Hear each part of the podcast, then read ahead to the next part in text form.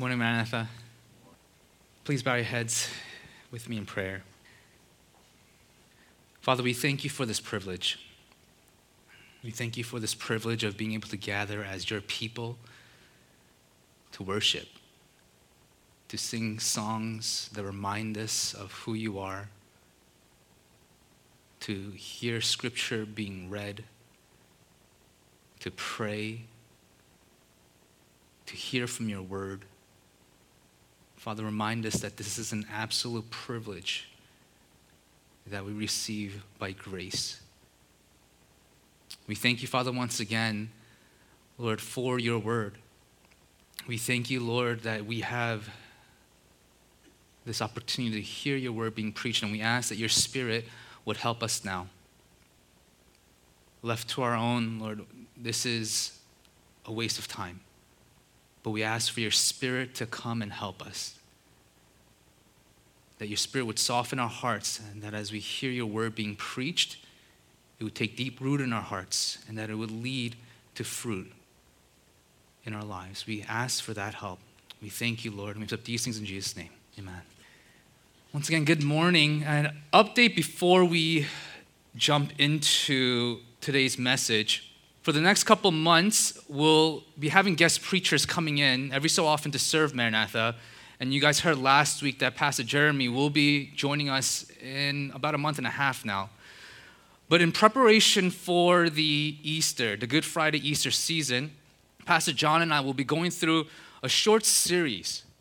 And the series is going to focus on the 4 songs of the suffering servant in the book of Isaiah.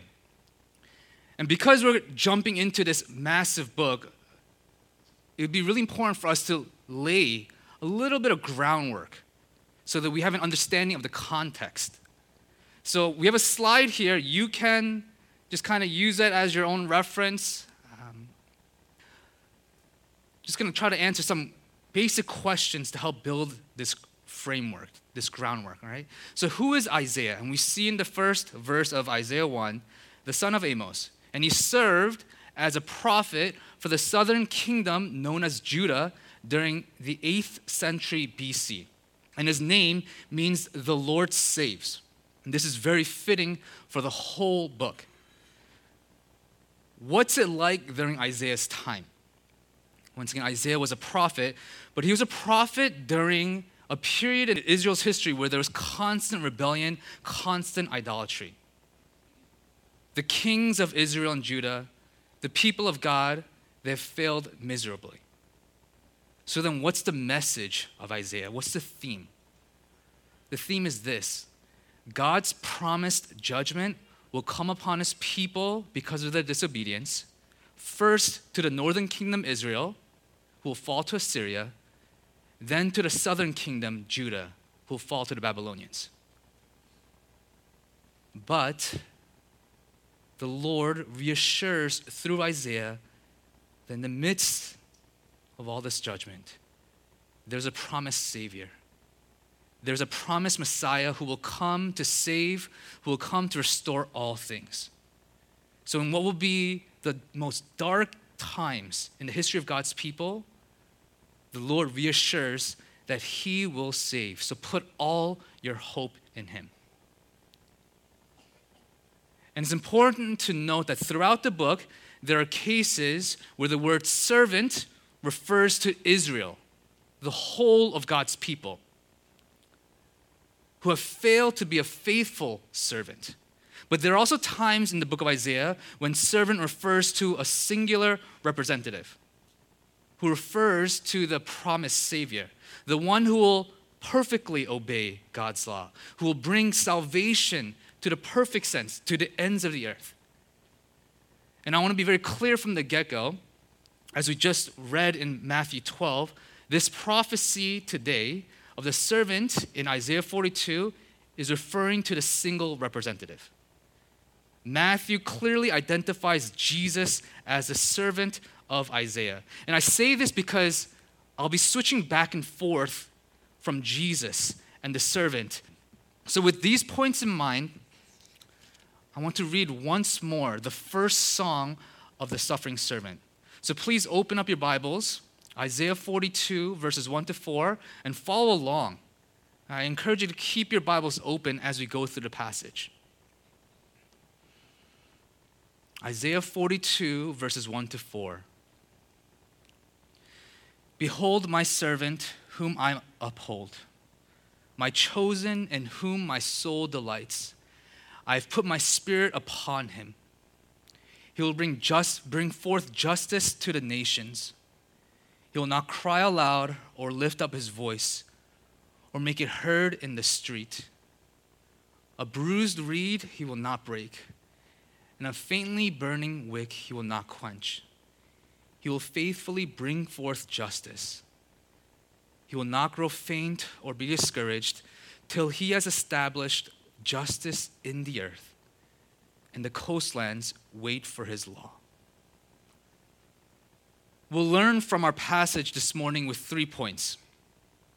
And the 3 points are the servant's relationship, the servant's mission, and the servant's manner. The servant's relationship, the servant's mission, and the servant's manner. First, the servant's relationship, verse 1. This servant is one who is upheld by the Lord God.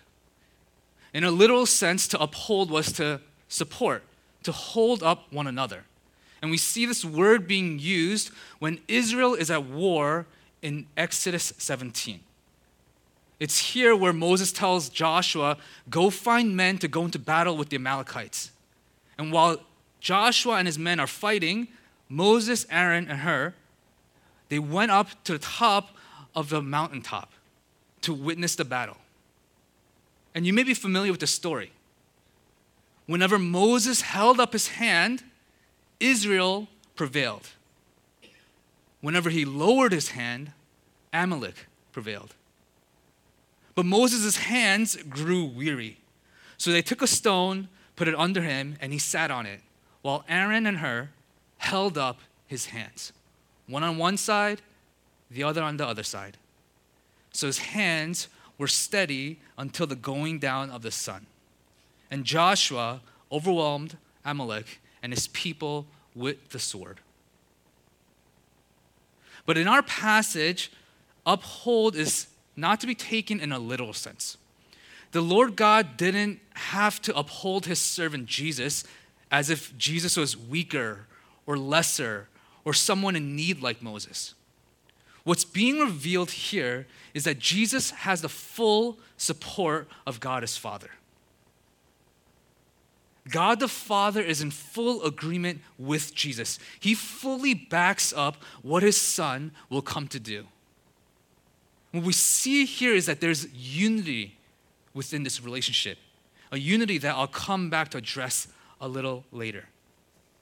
We also read that this servant is chosen. And this is very important because this means that Jesus is coming as servant.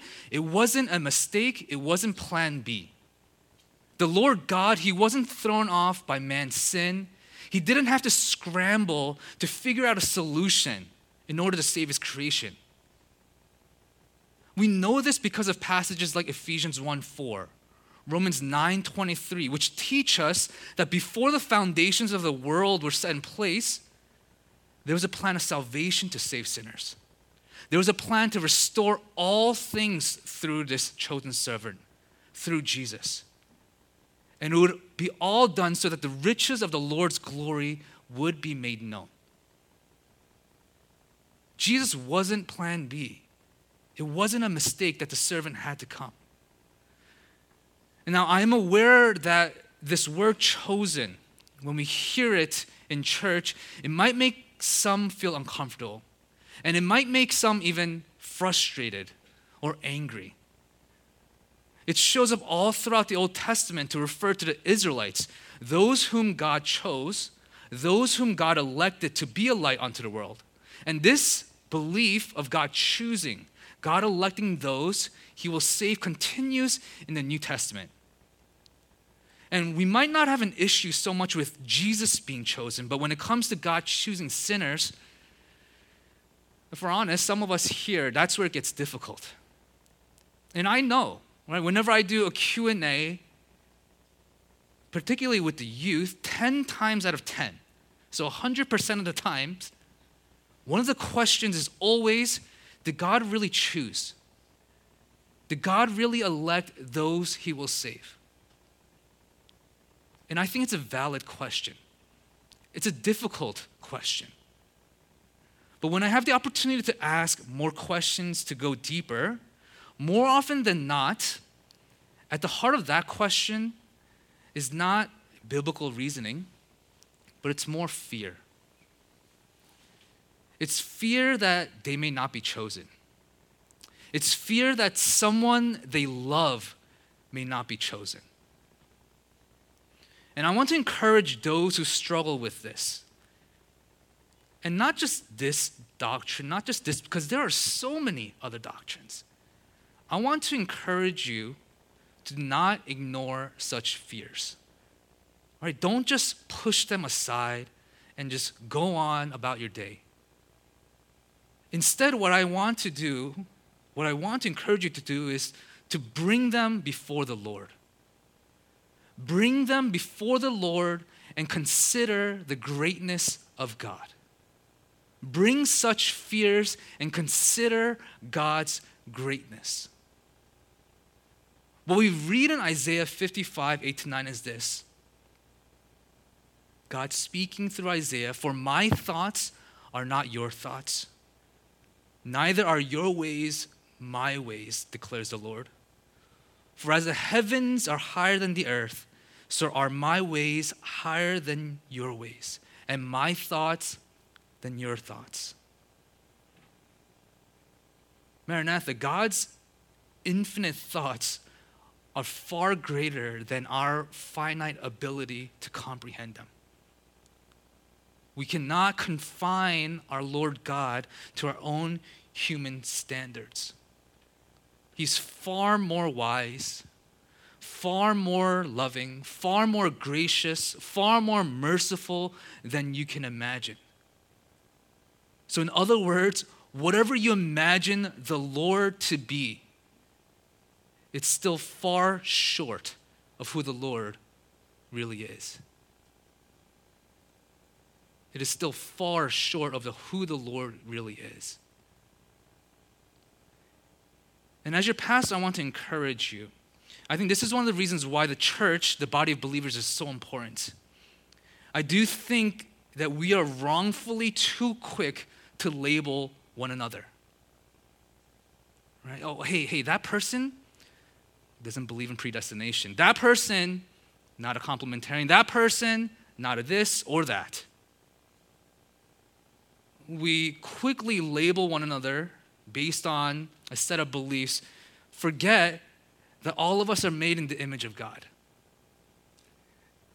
What we may not realize is that thinking in such a way, it prevents us from the countless opportunities to come alongside someone, to point them to God's greatness, to carefully walk with them, to work through whatever doctrine, whatever challenge there may be. So may I encourage you, church, let's come before the Lord humbly. Consider God's greatness together. As we turn our attention back to the passage, we see the description of the relationship doesn't just stop there. We read that the Lord God delights in his servant.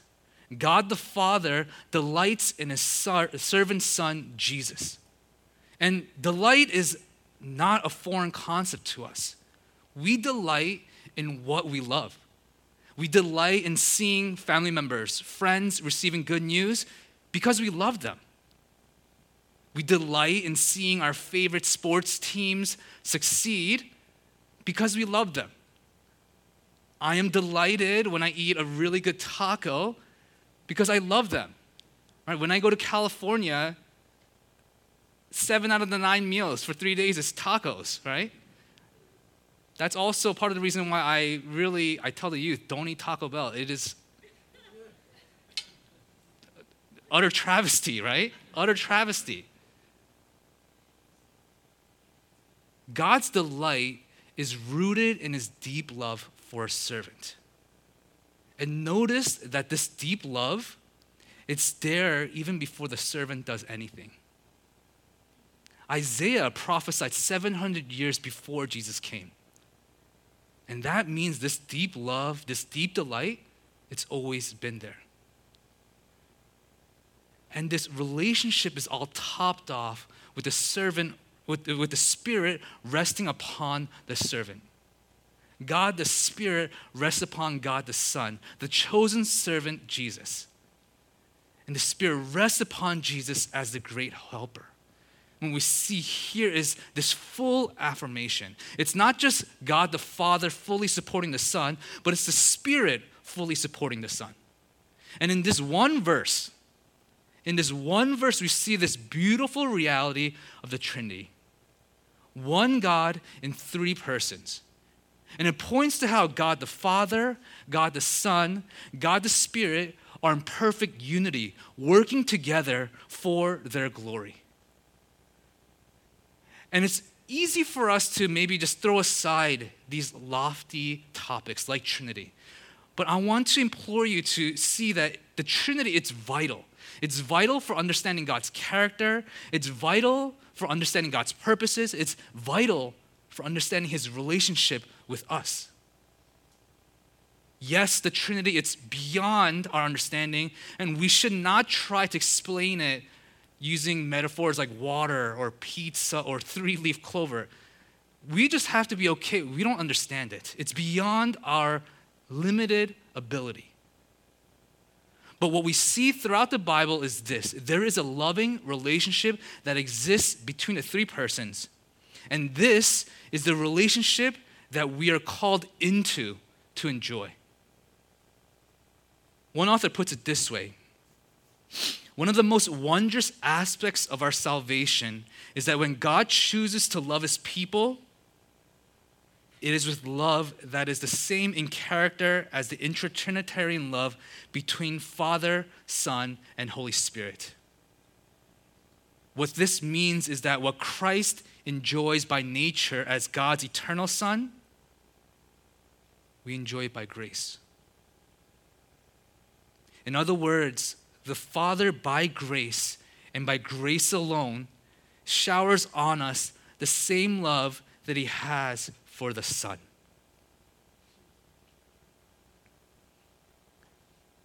Maranatha, my concern is that many of us have hearts that have grown cold to this beautiful truth.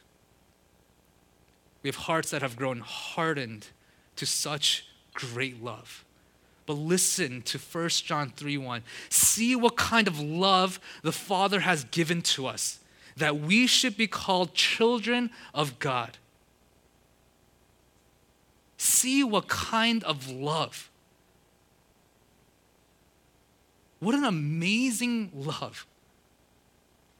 What Christ enjoys by nature as God's eternal Son, we enjoy by grace. That love is showered upon us as his people. What a beautiful truth about the greatness of God. And this is why Paul can refer to his fellow Colossian believers as God's chosen ones, holy and beloved. Believers like you and me, we can only be referred to in such a way because of who we are in Christ, because we are united to Christ, united in Christ. So this loving relationship within the Trinity, that's what we are welcomed into by grace as God, as adopted sons and daughters. We could go on and on just talking about that love. Right? How great is his love for us. So point one, once again, servant's relationship. As we move on in our passage, we see now the servant's mission. Jesus, he has a mission. And our passage says that this mission is to bring forth justice to all nations. And we have to ask, what is this justice? Why is it so important? And as I studied this passage, what I learned is that one's understanding of justice, it's tied to who or what one worships. One's understanding of justice is tied to who or what one worships. all throughout Isaiah, God rightly accuses his own people of injustice after injustice, wrongdoing after wrongdoing. And here are just a few of the examples listed in Isaiah. Isaiah 1:23, they're guilty of not defending the orphans and ignoring the care of widows. Isaiah 3:15, grinding the face of the poor, mistreating the poor. Isaiah 5:23, taking bribes and depriving the innocent of their rights. Isaiah 59:3, speaking lies and conceiving mischief and begetting iniquity. Isaiah 59:7, their feet running to evil, rushing to shed innocent blood. Their thoughts are thoughts of iniquity, desolation, and destruction. Injustice after injustice. But these acts of injustice are closely tied to their idolatry. And in the beginning of the book of Isaiah, it says this: their land, and this is God's people, their land is filled with idols. They bow down to the work of their hands, to what their own fingers have made.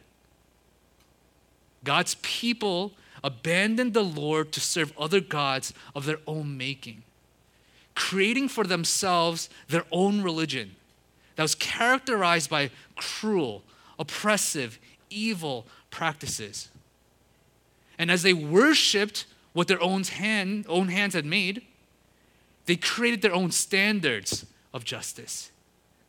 They created their own warped version of right and wrong. And it even got to the point where they justified sacrificing their own sons and daughters on the altars. One's understanding of what is right and wrong, one's understanding of justice, is tied to who or what one worships. So if we keep this in mind, I would boil down biblical justice into the following statement. Biblical justice is right living under the right Lord. Biblical justice is right living under the right Lord. If we consider human history, there has only been one time where justice reigned. It was when God first created the world. It was when Adam and Eve lived in Eden. When all that was created, it was pronounced to be very good. That was right living under the right Lord. But that all changed when they rebelled against God and sin entered the world. And injustices, and we don't have to look too far, injustices we see have only multiplied since then. And just think about the first family. It's not like they just stole a couple things here and there, or like, they argue. The first family was ruined by murder. The first son murdered his brother. And it didn't seem like there was much hope for the following generations. But our passage teaches us that we are not without hope. Look at the repetition. The servant will bring forth justice to the nations. He will faithfully bring forth justice. He will establish justice in the earth. This mission is repeated 3 times. And whereas those during Isaiah's time looked forward to the coming of the servant, we have this privilege, unique privilege of looking back, knowing that Jesus started his mission to bring forth justice through his life, through his death, through his resurrection. And we can look forward knowing that he will return to establish it in full. That's what's promised here. So it's not a question of, might it happen? No, it's a question of when. And there's going to come a time when every believer will be living rightly under the right Lord, and we won't know any other way. So what this means for us is this: Jesus' mission, it should spur us to pursue biblical justice as we wait for his return. And such justice, it calls us to look outward. And I believe one of the primary ways to spread biblical justice, it's discipleship. I'm guilty of this. I think there are many times when we undermine the power of discipleship. And what I mean by discipleship is any effort to help one another grow in Christ. And I undermine it because it doesn't produce fruit as quickly as I want. It's not as flashy as I think it should be. But we must take, as God's people, very seriously Jesus' command for us to go and make disciples. As believers, we're called to help one another live rightly under the right Lord. And this means that it's much bigger than just getting someone saved. It's helping others orient their whole lives in Christ. Right? It's not just about a ticket out of hell into heaven. It's about helping others reorient their whole lives in Christ, for Christ, to Christ. Right? So I ask you, church, how are you helping others to live rightly under the right Lord? How are you opening yourself up to others to live rightly under the right Lord? In what ways are you encouraging one another to take part in restoring God's creation with your time and resources? In what ways are you encouraging others to be salt and light in the darkness? In what ways are you bringing along others to serve those in need? The questions go on and on. But what I believe is that as we multiply faithful disciples, we multiply biblical justice in this world. First point, servant's relationship. Second point, servant's mission. Lastly, the servant's manner. Verses 2 to 4 point to the manner in which Jesus will bring forth justice. And one word that came to mind as I read through this passage over and over was meekness. Jesus, the servant, is incredibly meek. You guys may know in Greek mythology, there is a legend about a king named Midas, right? There is Midas, trust the Midas touch, right? The car repair. It's based on the story of this king. He was the wealthiest man of his time, but what he was most famous for was his Midas touch, the ability to turn everything he touched into gold, right? Now, I don't know if you know someone who doesn't know how to control their own strength. I know someone. I live with that someone, right? And there's this running joke in our family where Sana, she doesn't have the Midas touch, but she has the minus touch because she lowers the value of whatever she touches, right? I'm constantly at, hey, why do you have to close your laptop so hard? Like, why do you have to move such fragile cups, bowls, plates so roughly? Why do you close that cabinet door, refrigerator door, car door, every door? Why do you close it so hard?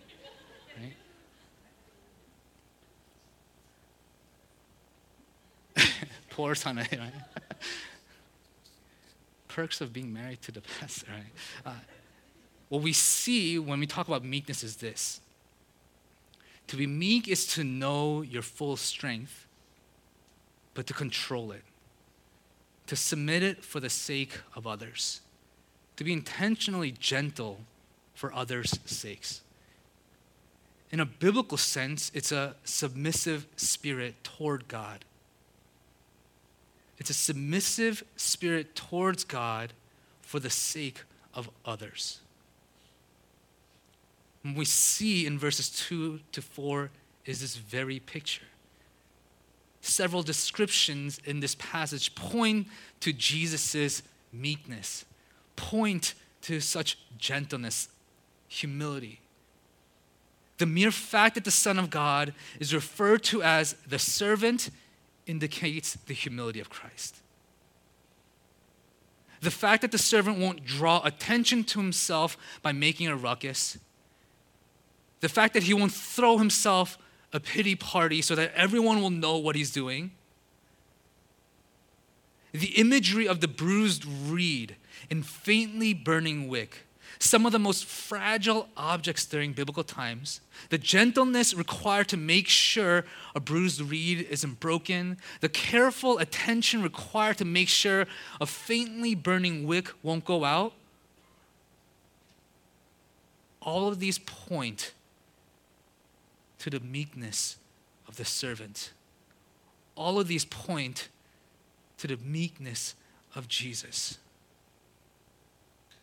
All of this characterizes Jesus' affection towards sinners like you and me, towards those who are broken apart from Christ. One commentator writes the following: God's answer to the oppressors of the world is not more oppression, nor is his answer to arrogance more arrogance. Rather, in quietness, humility, and simplicity, he will take all of the evil into himself and return only grace. What we see here is true power. Yes, this servant is meek, but we're not to mistake it for weakness. Because we see in our passage, he will not grow faint. He will not be discouraged. He will endure. He will persevere. And he will see it to the end, even to the point of death. What we see is that the truest display of meekness is displayed on the cross. The servant suffers in our place. Jesus laid aside every right. Jesus laid aside his power to submit to the will of his Father for our sake. If we're talking about justice would require all of us to go to the cross. But through the gospel, this is not the case. The good news is this, that Jesus establishes justice on our behalf by bearing God's judgment upon himself in our place. And it's only through this suffering servant that sinners like you and me will be restored. And it's through this suffering servant who's raised victorious that everything that was made wrong by sin, it will one day be made right. He will see his mission to establish justice to the end. This is the picture that we have of the suffering servant. And as we close, I want to turn our attention to the first word in our passage: behold. Behold. Maranatha, what are you beholding? The Lord makes it very clear. Behold the servant. Give your full attention to this servant. If you look at the previous passages in Isaiah, the people of God, they're experiencing God's judgment because of their persistence in beholding idols. Their hearts, they were captivated by the idols. Their hearts gave full attention to these created, worthless idols. And what we see is this: it led to death. All of that led to death. But in our passage, God gives his people a better person to behold. The servant who is fully supported by God the Father and God the Spirit.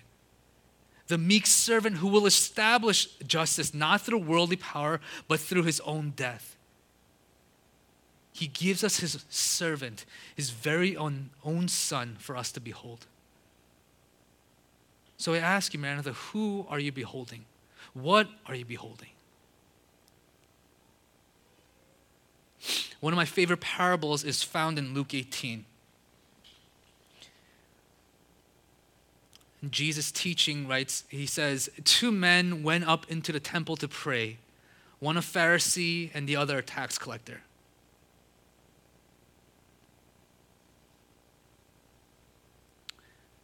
But the tax collector, standing far off, would not even lift up his eyes to heaven, but beat his breast, saying, God, be merciful to me, a sinner. I tell you, this man went down to his house justified rather than the other. I love that detail in that parable, standing far off. That tax collector believes he has absolutely no business being in the presence of God. He thinks God will treat him the same way the rest of society has treated him. Yet what we see in this passage is that he's the one who's welcomed. He's the one who receives grace from Christ. And what I fear is that many of us think and feel the same way. We're standing far off, waiting to be in a little better place, waiting to be a little less broken, waiting to be a little less weak. We stand off in the distance, believing that you have no business coming before the Lord. And I want to remind you, the God you're beholding there isn't the Lord that's revealed in His Word. We see once again a beautiful picture of the suffering servant who welcomes all you who are weak, all you who are brokenhearted, come to him. So Maranatha, I ask you once again, who, what are you beholding? I'm going to ask that we're going to do things a little differently this morning, and I want to give you guys a moment to reflect on that very question. Who or what are you beholding? Take some time to meditate. Take some time to pray to the Lord. And the praise team is going to come on up, and we'll go straight into singing. We're going to sing a song, Turn Your Eyes to Jesus. Would you behold Christ? So let's take some time, church, to bow our heads, to reflect, to meditate. Who, what are you beholding?